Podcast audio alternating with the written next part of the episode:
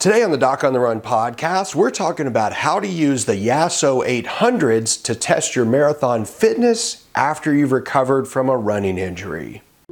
So the big question is this: how are runners like us, who don't like hearing doctors say, just stop running, who know that we simply have to stay active, how do we heal in a way that lets us stay strong, maintain our running fitness, and keep preparing for the next race, and still heal without making the injury worse? Well, that is the question, and this podcast will give you the answers. My name is Doctor Christopher Segler, and welcome to the Doc on the Run podcast. Today we're talking about the Yasso eight hundreds, and if you don't know what this is, this is a thing that was developed by a guy named Bart Yasso. And if you don't know who he is, he's a really interesting guy who I was actually lucky enough to meet when there was a, a talk that he gave before the Salt Lake City Marathon back when I was in residency about uh, twenty years ago. Now, Bart was actually the former chief running officer at Runner's World Magazine. And interestingly, when I spoke to him about this after his talk, he actually said that he didn't actually name the workout after himself. So I had actually invented a surgical instrument. I was talking about how I gave it a name, but it wasn't the Segler Distractor because I thought that was really arrogant and rude. And so I kind of was joking about him, saying he must have been a doctor because he named this thing after himself, but he didn't actually name it after himself. And he was actually surprised when he saw it published in the magazine as the Yasso eight hundreds. But in any event, this is a useful tool, a useful way to analyze your fitness, and it's something that can be really helpful to you as an injured runner who's returning to running and you're trying to figure out how fast you should run your marathon. In short, here's how you do the Yasso eight hundreds. And what it is, is you're basically running eight hundred meter repeats on the track. So just like if you would go and do mile repeats where you do a whole mile and then you walk for a couple of minutes, then you do another mile and you walk for a couple of minutes. Well, that's one of the techniques that you can use to really improve your running fitness for a marathon, but you can also use it to assess your actual goal pace and what's realistic. And so what Mister Yasso actually said is that if you do the Yasso eight hundreds and you're able to do the repeats at, let's say, you're able to maintain four minutes for the Yasso eight hundreds, then you should be doing a four-hour marathon. Or if you do three thirty, three minutes and thirty seconds for each one of your eight hundred repeats, then you should be able to do a three hour and thirty minute marathon.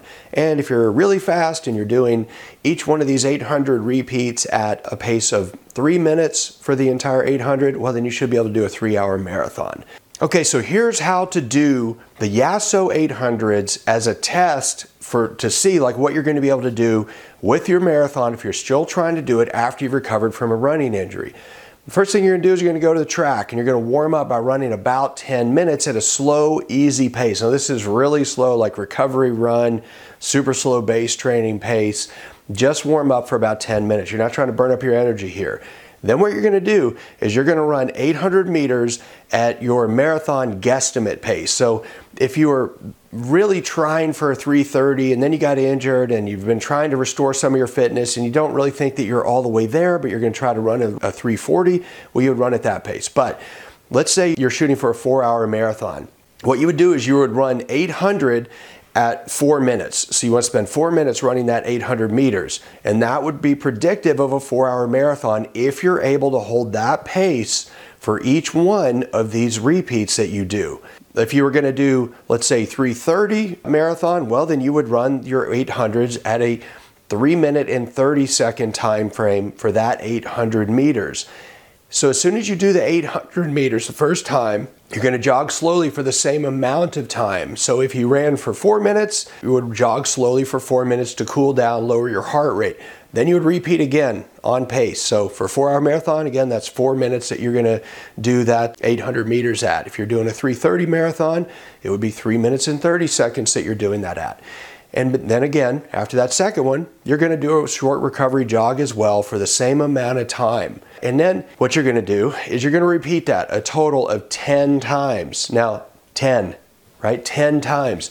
So you don't want to go, this is not like a mile fitness test where you see how fast can you run one mile.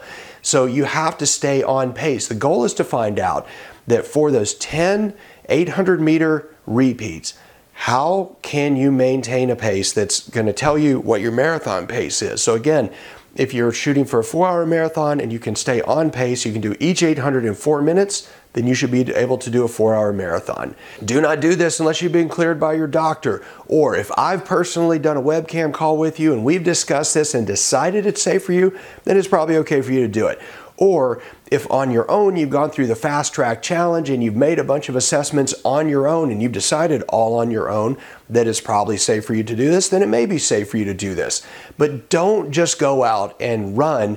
Like, certainly don't go to the track wearing your fracture walking boot, take it off and see if you can do ten repeats of eight hundreds, because you have to remember, you're doing ten repeats of eight hundreds. You're also doing ten recovery jogs in between those to cool down and lower your heart rate. That's almost ten miles total. So it's not an easy thing to do the Yasso eight hundreds, but Bart Yasso, my hat is off to you. This is an incredible tool that can be used by lots of people to determine their marathon fitness and help them figure out what they should really do when they're trying to figure out what their marathon time is realistically going to be. And if you've been injured, that may be really helpful for you. Now, if you like this episode, please like it, please subscribe, and I'll see you in the next training. Listen, no matter where you are in your running injury recovery journey, if you feel stuck, if you're losing your running fitness, if you're confused about what to do next, I created something for you that can really help if you're recovering from an injury and you don't want to get left behind. Take the running injury quiz to figure out exactly what's needed to speed up your running injury recovery right now. It's free. You can go get it at doc on the run dot com slash quiz. So go check it out, and I'll see you there.